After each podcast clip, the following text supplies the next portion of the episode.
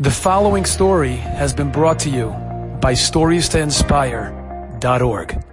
I want to share a story about the person I dedicated today's class to, Rabbi Ronnie Greenwald. It really captures so much of what we learned now in a very practical way. In a painful way, but in a practical way.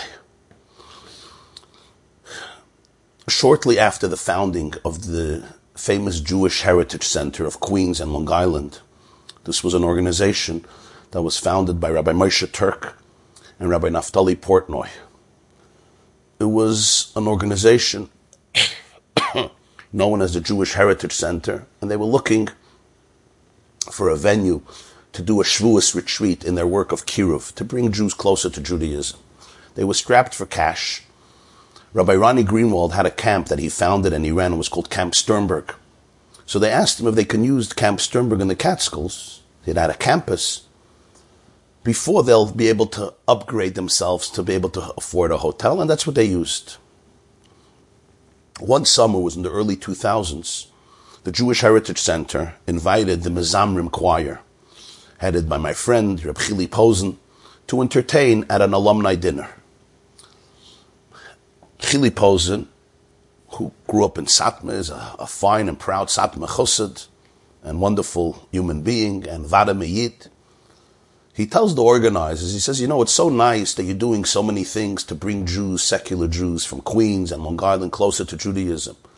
But what about all of the Hasidic Kinderlach? What about all of the boys and girls who grew up in the Hasidic communities and yet, for whatever reason, felt alienated and left? Why don't you do anything for them? Rabbi Portnoy was taken aback.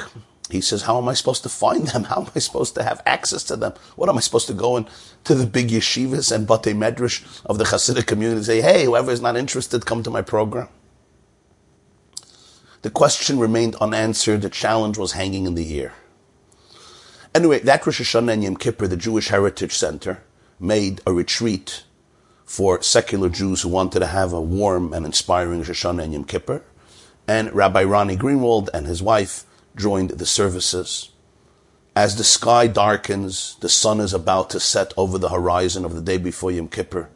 The shul is filled with men and women who came especially to observe Yom Kippur, to celebrate Yom Kippur, many of them wearing the white kittel, as the holiest day of the year is about to begin around five minutes before sunset, before the beginning of Yom Kippur, a van pulls up to the hotel where the Jewish Heritage Center is running its program. And I kid you not, outcome of the van, seven boys and three girls. They're all wearing beachwear and flip flops. You look at them and you know right away that they grew up in Orthodox homes, not just in Orthodox homes, in Hasidic homes, in Hasidic communities. They all went to yeshiva. They all went to girls' schools, Hasidic girls' schools.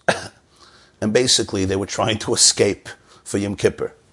Where's the best way to escape? You find a hotel and you chill out. Oy, oy, oy, the nightmare begins.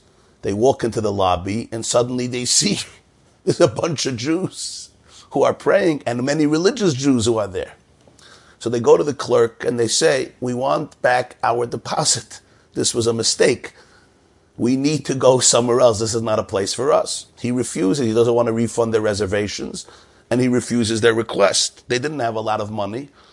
So they were standing there confused. They didn't know what they should do. What should be their next step? They really didn't want to stay among all these people. They were trying to escape these people. And now they ended up in the lion's den.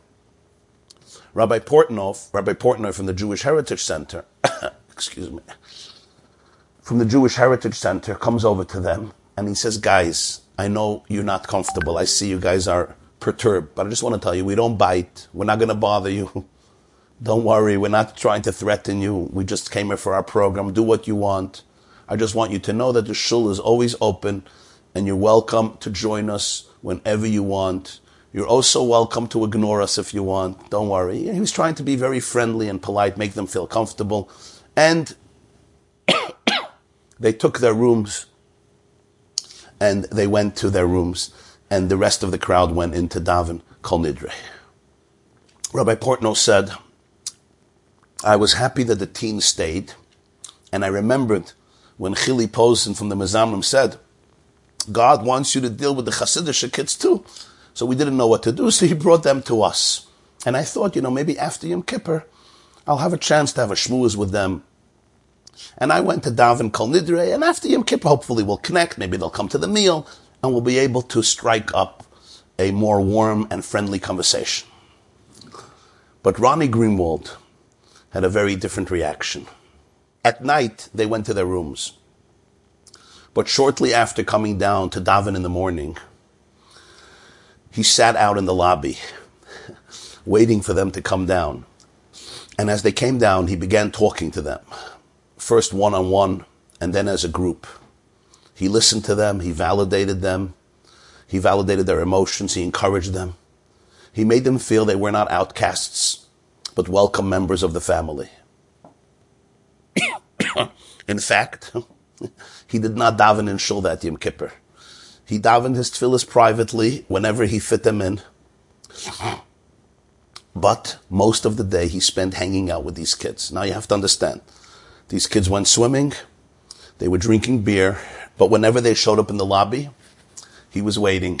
He was out there, smiling, welcoming them, no tension, no criticism, no flinching, no awkward faces, no anger, just pure love and acceptance all day. He spent seven hours of the day with them. Again, they went to do their own thing and they wanted to get rid of him at some points of the day, but then they came back to the lobby. He just schmoozed, farbrenged, listened, laughed, joked, listened to their stories individually and in group settings. As Ronnie said, these were broken vessels. Shivrei Keilim. This was the first time they felt accepted within a religious Jewish environment. The hours crept on. And as the sun was about to set, and everybody went into shul for Ne'ilah, Rabbi Portnoy says we turned around and we see that two of the boys came into shul for Ne'ilah. He says we invited them back for Sukkot, for Simchas Beis Hashoeva, and they and 25 of their friends showed up. We kept up a connection, and a hundred of them attended the Jewish Heritage Center for the Hanukkah party. He said we had to create a special division for Hasidic young men and women because of that connection that Rabbi Ronnie created on Yom Kippur. Rabbi Portnoy was in Israel when the news arrived a few years ago that Rabbi Ronnie Greenwald passed away. he passed away suddenly in Florida. Rabbi Portnoy attended the funeral. As he left the room where the funeral was taking place, he was approached by a young woman. He did not recognize her. She was dressed very in a very refined and modest way. She introduces herself and she says, You don't remember me, but I was one of the three girls who came to the hotel a few minutes before Yom Kippur. I struggled terribly in high school. I wasn't sure which way to go in life. I just joined this group of outcasts. And Yom Kippur, we did not want to have part of. Too much anxiety, too much religion. I spent most of the Yom Kippur drinking beer and hanging out in the pool. But that day, Rabbi Ronnie Greenwald touched my life in such a profound way that I changed my direction completely.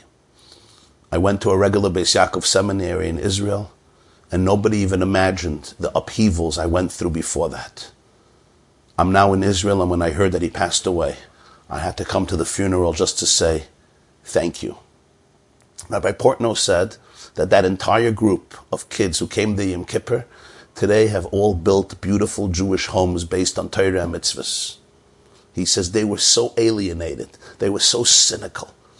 They felt that even intermarriage is fine for them. Hasidic kids. Some of them even despised the idea of having a bris, a circumcision, which secular Jews do. That's how far they were. But when Ronnie Greenwald gave them his Yom Kippur, they saw what Judaism really is, and they saw who they really are.